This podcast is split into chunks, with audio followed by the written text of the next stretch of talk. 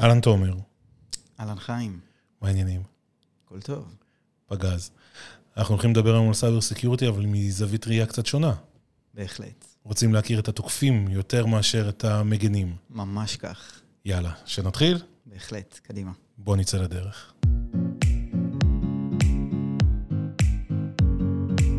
TCP, הפודקאסט הרשמי של סיסקו ישראל. טכנולוגיה, חדשנות ומה שביניהם.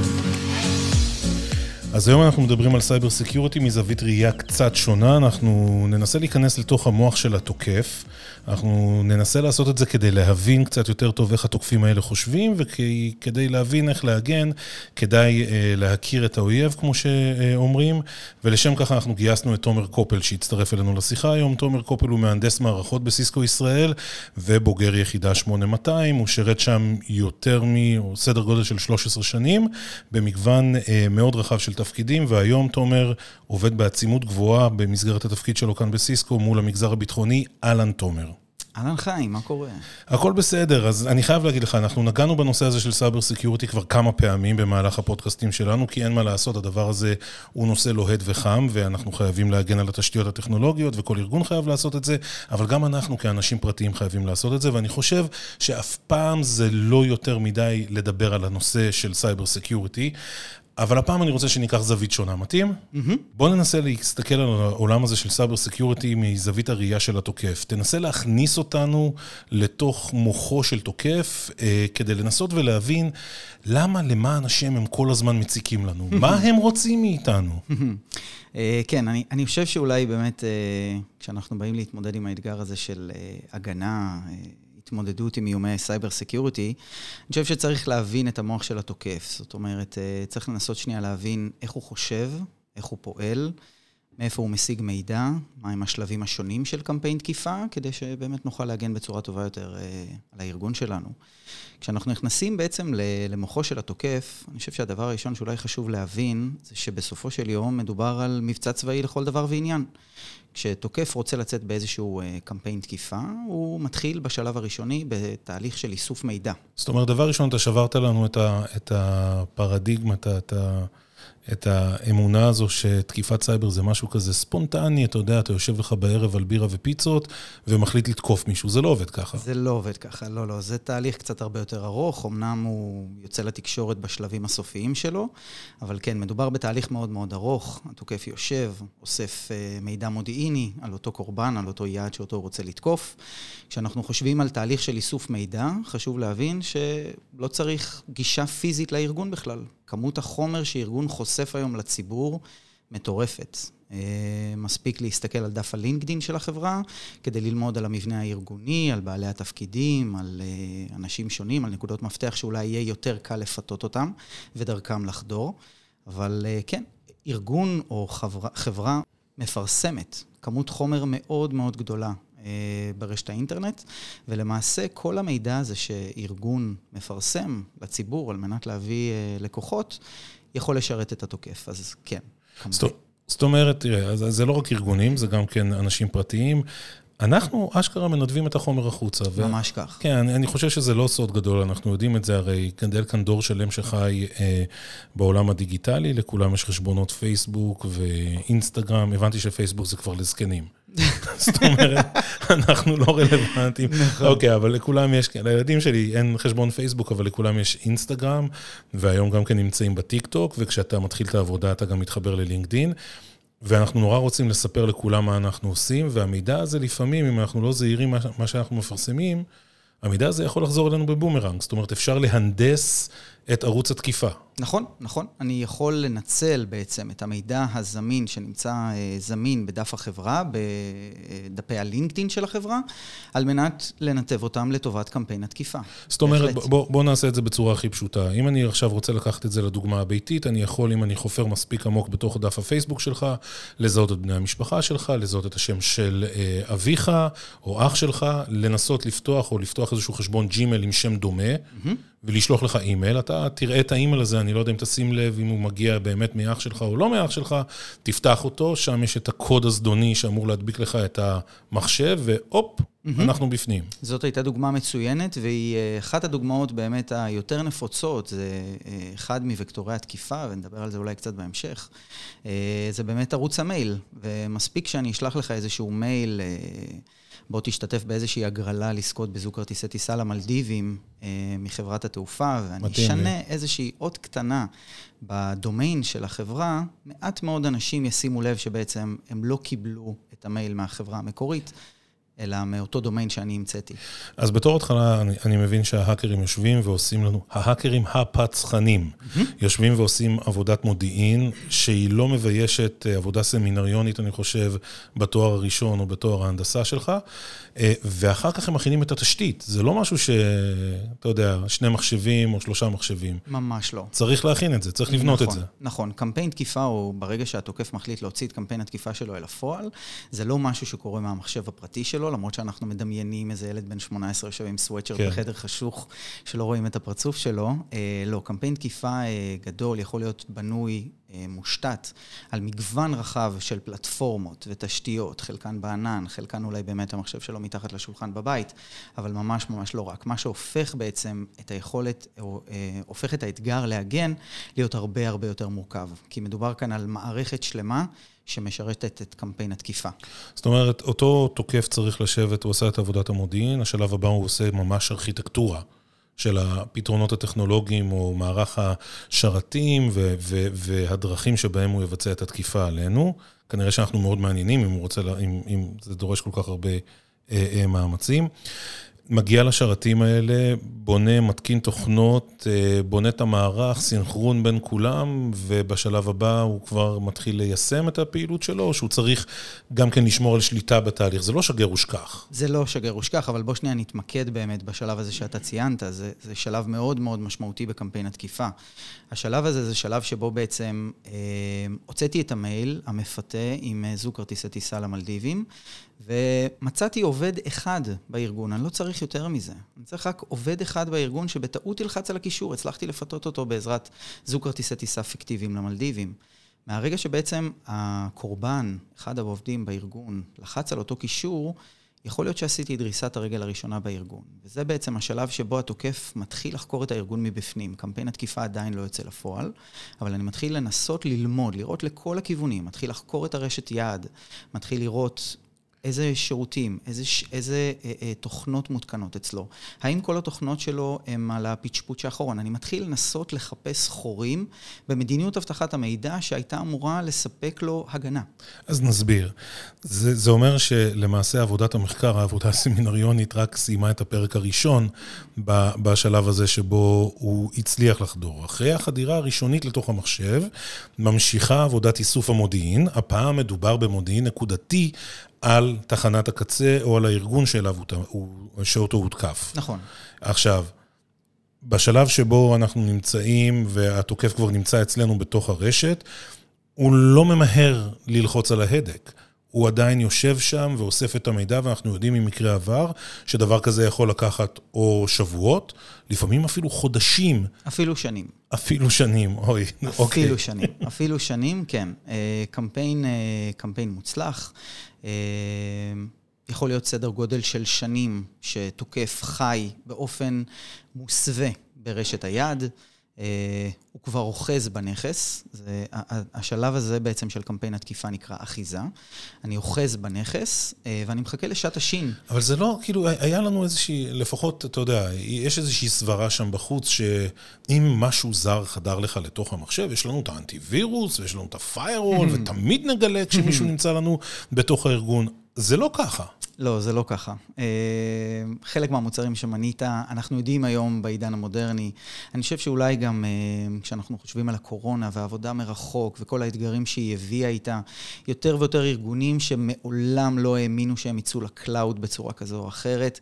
אה, כן, היא הגדילה את משטח התקיפה הפוטנציאלי שהתוקף יכול לעשות בו שימוש על מנת לתקוף את הארגון. ולכן, כן, חלק ממוצרי אבטחת המידע המסורתיים, כמו אנטיווירוס ו firewall שציינת, לאו דווקא מגינים לדוגמה על אימייל, על וקטור תקיפה שהוא מבוסס על מייל זדוני. זאת אומרת, מה שאני שומע זה שאין כבר את הימים של מוצר אחד דואג לי לכל הדברים, אני לא מוגן על ידי מוצר אחד, למעשה אתה צריך איזושהי אסופה של מוצרים שמותאמת לסביבה הטכנולוגית שבה אתה פועל. נכון. יכול להיות שבבית באמת firewall יעזור לנו, ובטוח הוא יעזור לנו. בבית יספיק לנו firewall ואנטי וירוס על המחשבים, אבל כשאתה עובר לארגון אה, אה, מסחרי או ארגון ממשלתי, זה לא משנה, אבל חברה, להגן עליה אנטי וירוס ו-firewall זה התחלה טובה, אבל אנחנו לא נעצרים שם. כן, זה נכון, אנחנו לא נעצרים שם, ואולי זה באמת המקום לדבר על uh, וקטור תקיפה. וקטור בכלל, באופן כללי, זה איזשהו מונח שמגיע מעולם הפיזיקה. וקטור זה מאופיין על ידי שני פרמטרים. Uh, וקטור מאופיין על ידי כיוון ועוצמה. כך בדיוק אנחנו מתייחסים על עולם ה cyber security כשאנחנו מדברים על וקטור תקיפה. למעשה מדובר על איזשהו ערוץ שבו תוקף יכול לעשות בו שימוש על מנת לתקוף את הארגון שלי. וכשאנחנו באים לבוא ומנסים לבנות איזושהי מדיניות אבטחת מידע של ארגון, אנחנו צריכים לחשוב על וקטורי התקיפה. אנחנו צריכים בעצם למצוא את כל המקומות שבהם קיים וקטור כזה, בעל עוצמה מאוד מאוד גבוהה. אה, ועליו אנחנו צריכים להגן, ופיירול ואנטיווירוס הם אולי שני מוצרי אבטחת מידע שיודעים לספק מענה עבור מגוון או עבור אה, וקטורי תקיפה מאוד מאוד מצומצמים. זאת אומרת, יש כאן שני אלמנטים. אחד, אתה צריך להתכוונן. מישהו שם עליי מטרה, והוא החליט אה, לתקוף אותי דרך וקטור האימייל או דרך וקטור הוואטסאפ, בזמן האחרון אנחנו רואים הרבה מאוד תקיפות דרך וואטסאפ, mm-hmm. אבל, אבל זה לא מספיק, כי העוצמה למעשה, זה, זה פה הנקודה.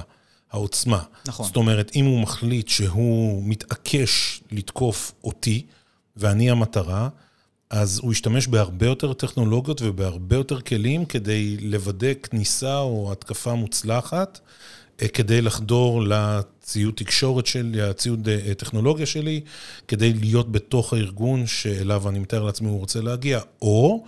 אלא הפלטפורמות מחשוב הפרטיות שלי, כי, לא יודע, אולי הוא חושב שהוא רוצה להיכנס לחשבון הבנק שלי, או לגנוב את הזהות שלי, או מה שזה לא יהיה. נכון, נכון. אז, אני... אז גם העוצמה כאן זה, זה חלק מרכזי. נכון, אני חושב שבשביל המאזינים שלנו, אני יכול אולי לתת איזושהי דוגמה מעולם שכולנו משתמשים בו, שקשור לסיסמאות. וקטור תקיפה חזק יכול להיות אם אני מגן על המערכת שלי עם ה user admin והסיסמה admin. אה, זה אומר שבעצם אני מגן על המערכת שלי בסיסמה מאוד מאוד חלשה, מה שהופך את וקטור התקיפה הזה להיות בעל משמעות מאוד מאוד חזקה, היות ו user admin, אה, יש לו הרשאות מוגברות על המערכות, על השרתים, ולכן עליו אני נדרש להגן עם איזושהי סיסמה שהיא מאוד מאוד מורכבת. חשוב שאני אזכור לשנות אותה אחת, אה, אחת לתקופה מסוימת, ולא להשאיר את אותה סיסמת admin admin למשך הרבה מאוד זמן. ASD, כן. ASD. אה, בדיוק, כן. כן. בתעשייה, מי שלא לא מבין את הבדיחה, ASD, ASD, אותיות uh, שנמצאות מימין לשיפט, והרבה מאוד אנשים משתמשים בצירוף הזה, בשש אותיות ASD ועוד פעם ASD, אותיות שהן אחת ליד השנייה במקלדת. נכון. הסיסמה הכי, זה, זה הסיסמה הכי שכיחה אחרי password ופסוורד. או QWERTY 1, 2, 3, 4, גם שורה מעל ה-ASD. אה, בכל אופן, כן, אז, אה, אז גניבת זהויות יכולה להיות אחת באמת מווקטורי התקיפה, אה, ותתפלאו, אנחנו יכולים אפילו, כשפתחנו היום את הפודקאסט הזה בלדבר על המוחו של התוקף, תוקף גם יכול לעבוד באופן אקטיבי, הוא יכול לנסות ליצור איתכם קשר בלינקדין אה, באופן יזום, לנסות להתחיל להתכתב איתכם, לפתות אתכם אולי באיזה משרד חלומות במקום כזה או אחר. עכשיו בוא, מי, מי לא קיבל חברות בלינקדין מאדם שהוא לא מכיר? הוא פשוט רואה שיש לו עוד אה, עשרה חברים משותפים והוא אומר, יאללה, בסדר. נכון, אה, כנראה שכולנו בצורה כזאת או אחרת. כולנו חוטאים בזה. ממש כך. אז זאת יכולה להיות עוד דוגמה שבה אנחנו יכולים להתחיל לייצר קשר עם איזשהו בן אדם מסוים, אה, ובדרך הזאת היא פתאום... אה, לקבל עליו פרטים ומכך לנסות להשיג אולי מהי הסיסמה שלו. בקיצר, עולם שהוא הרבה יותר מורכב מאשר firewall ואנטיווירוס. אז אנחנו מסתכלים, למעשה דיברנו על, על הערוץ תקיפה דרך המייל, שאליו אפשר לצרף כל מיני attachments, קבצים, לינקים, דברים כאלה. ערוץ תקיפה שני זה גניבת, גניבת זהות, mm-hmm. שאנחנו מכירים את זה, גניבת זהות יכולה להיות גם במייל, גם בוואטסאפ, או, או, או אפילו אה, אה, בחשבונות של רשתות חברתיות.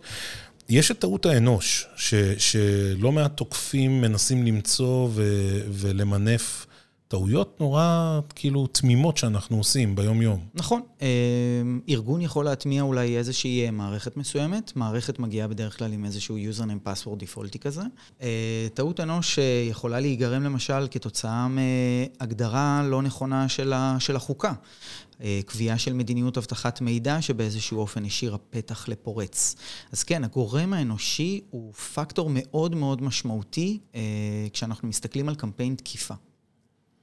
צריכים להבין ש, שברוב המקרים, אה, כשאנחנו אומרים שהחוליה או העובד הוא החוליה החלשה, אנחנו לא מתכוונים לאיזשהו מעשה זדוני או לרשלנות. אנחנו בני אדם, בני אדם עושים טעויות, ולכן, אגב, אני מחבר את זה לשני פודקאסטים שאנחנו כבר הקלטנו, ומומלץ מאוד להקשיב להם. אחד, בגלל המורכבות הטכנולוגית מיישמים אוטומציות, ואנחנו נכון. דיברנו על כל נושא האוטומציה עם אורן בריג, ולמה אוטומציה מאוד מאוד חשובה כדי לשמור על האינטגריטי הארגוני או הטכנולוגי בארגון. והדבר השני, שזה גם כן הטאק וקטור שאנחנו מכירים, שזה ה-supply chain attacks, נכון. שדיברנו בפודקאסט השני, אני חושב, אם אני זוכר נכון, עם אה, שמרי וכטר, שהסביר לנו, פודקאסט השלישי. השלישי, דיברנו עם שמרי אה, על אה, supply chain attacks, שזה התקפות שרשרת ערך, והסברנו איך הדבר הזה באמת אה, קורה בתוך ארגונים. אז, אז יש לנו את כל הדברים האלה, והדבר האחרון, אתה אמרת לפני כן, פיץ' פוץ', נכון. ואני לא נכון. בטוח שכולם הם מבינים מה זה פיץ' פוץ'. נכון. פיץ' פוץ' זה לא שם חיבה לאיזשהו רכיב טכנולוגיה, זה להטמיע או ליישם פאצ'ים. נכון. שזה עדכוני אבטחה. כי זה גם כן אחד מה attack vectors, זה ניצול חולשות. נכון, ניצול חולשות. אה, בעצם אה, לא משנה כמה אה, המפתחים שהארגון שלנו מעסיק עושים את העבודה שלהם טובה ונאמנה, כל מולצר אה, כזה או אחר שארגון יכול להשתמש בו, לצרוך אותו, כן, קיימות בו חולשות, ותוקפים לא רק חוקרים אותנו, את בני האדם, או את הארגונים שאותם הם רוצים לתקוף, אלא הם גם חוקרים חולשות. הם מנסים למצוא פרצות אבטחה. אה, במוצרים שלקוחות רבים בעולם עושים בהם שימוש. ולכן יש כאן חשיבות מאוד מאוד גדולה לדאוג שהמוצרים שאנחנו מטמיעים אותם בארגון שלנו, יריצו את מערכת הגרסה, מערכת ההפעלה האחרונה, עם אה, כל עדכוני האבטחה שהיצרן בעצם המליץ לנו אה, לשדרג גרסה. שדרוגי גרסה הם לאו דווקא מכילים, לא רק מכילים פיצ'רים חדשים ויכולות חדשות במוצר, אלא כמעט כל אה, שדרוג גרסה מלווה איתו גם פיקסים וסגירות של פרצות אבטחה שלפחות לפחות היצרן זיהה, זה לאו דווקא אומר שהתוקף לא מכיר פרצות כי, נוספות. כי זה מרוץ אינסופי, זאת אומרת, התוקף מצד אחד כל הזמן מנסה לזהות חולשות ופרצות בתוך האפליקציה, היצרן מהצד השני מנסה כל הזמן גם כן לזהות ולסגור את אותן הפרצות. אה, אבל זה דבר נורא שכיח, חייבים להיות פיירים עם כל יצרני הטכנולוגיה ולהגיד, זה אצל כולם. נכון. כל אחד, כל מי שמייצר רכיב טכנולוגי כלשהו, נמצא בתוך המרוץ הזה. נכון, כל מי שיש לו product או software, כן, product וגם software יכול להיות חשוף ל... אה, לפרצות אבטחה, לחולשות כאלה ואחרות, כן, אה, זה יכול לקרות. וזה באמת נקודה נורא מעניינת, חיים. העובדה שבכלל, כשאנחנו חושבים על, ה, על המלחמה היומיומית, שעתית, דקתית, שנייתית, בין התוקף לבין המגן, היא באמת מלחמה לא פיירית, כי, כי לתוקף יש אין ספור הזדמנויות לפרוץ אותנו, לנסות לתקוף אותנו. פוטנציאלית הוא לא מוגבל בכלל במשאבים, לא בכוח אדם, ובחלק מהמקרים גם לא בכסף. לעומת זאת, ארגונים מאוד מוגבלים בכוח אדם, מאוד מוגבלים בכסף. ובזמן. אה, ולמעשה במלחמה הזאת שקיימת בין התוקף למגן, המגן יש לו רק הזדמנות אחת למצמץ. אם הוא מצמץ והתוקף הצליח להיכנס ולחדור לארגון, Game over. לגמרי. אז מה אנחנו בכל זאת יכולים לעשות כדי אה, לממש את המדיניות אבטחת המידע, או, או, או לייצר איזושהי מדיניות אבטחת מידע אפקטיבית ב, בארגונים? אני חושב שהדבר הראשון שארגונים צריכים לשים עליו את הדגש העיקרי והראשוני שלו זה נושא ה-visibility. אני אוהב להגיד, uh, you can protect what you can see. אם ברחבי התשתיות הארגוניות שלנו יש לנו נקודות שבהן אנחנו עיוורים, שבהן אין לנו visibility, אין לנו נראות על מה שקורה בנקודות האלה, uh, זה אומר שתוקף עניין של זמן עד שהוא כנראה ידע לעשות בהם שימוש. ולכן הדבר הראשון שאנחנו צריכים לשאול את עצמנו, והשאלה הזאת הופכת להיות הרבה יותר קשה בעידן הקורונה, אה, זה באיזה נקודות אנחנו עיוורים. האם ה perimeter firewall שלי זה הנקודה היחידה שבה אני מקבל visibility על מה שקורה בתוך ה data center שלי?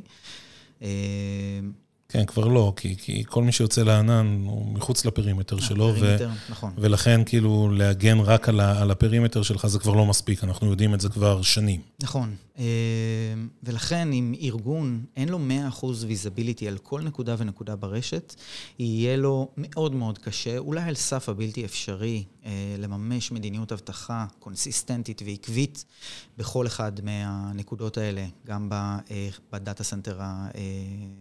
הפרטי וגם ב data center הציבורי. והדבר השני שאנחנו חייבים זה zero trust. נכון. הדבר הנוסף שאנחנו אה, צריכים לקחת אותו בחשבון, זה גישה שנקראת zero אה, trust. אפס אמון, אפס אמון באנשים, בעובדים.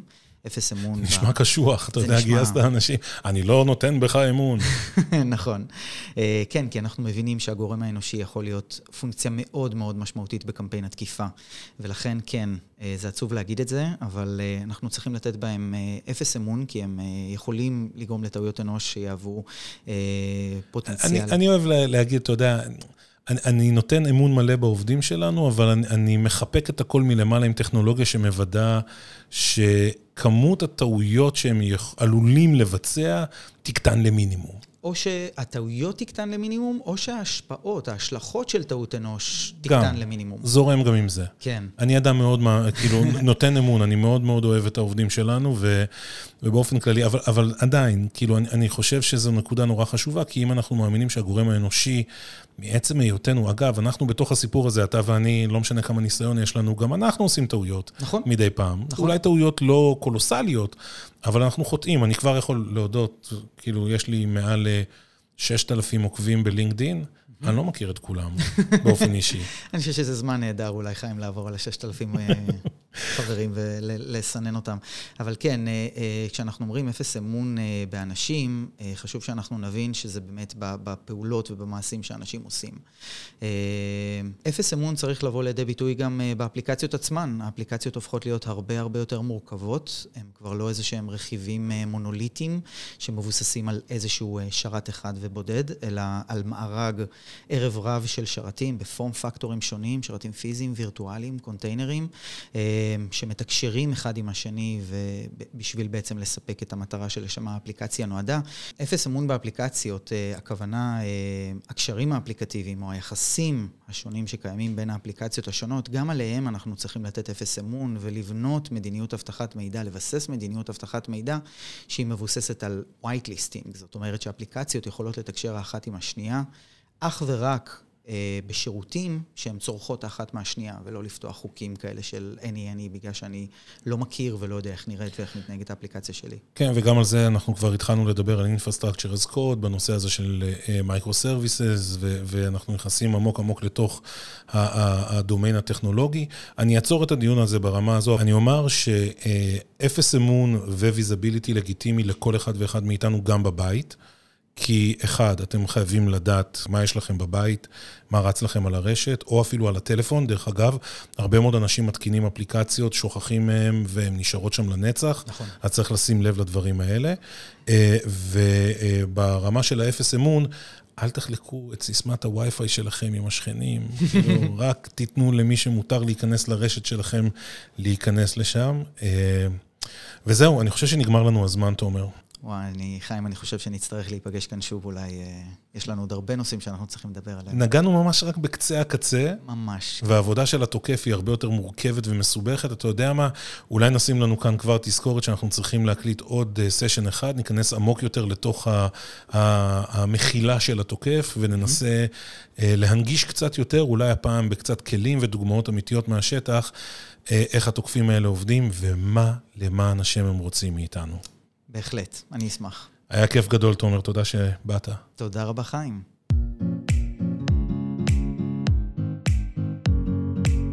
TCP, הפודקאסט הרשמי של סיסקו ישראל. טכנולוגיה, חדשנות ומה שביניהם.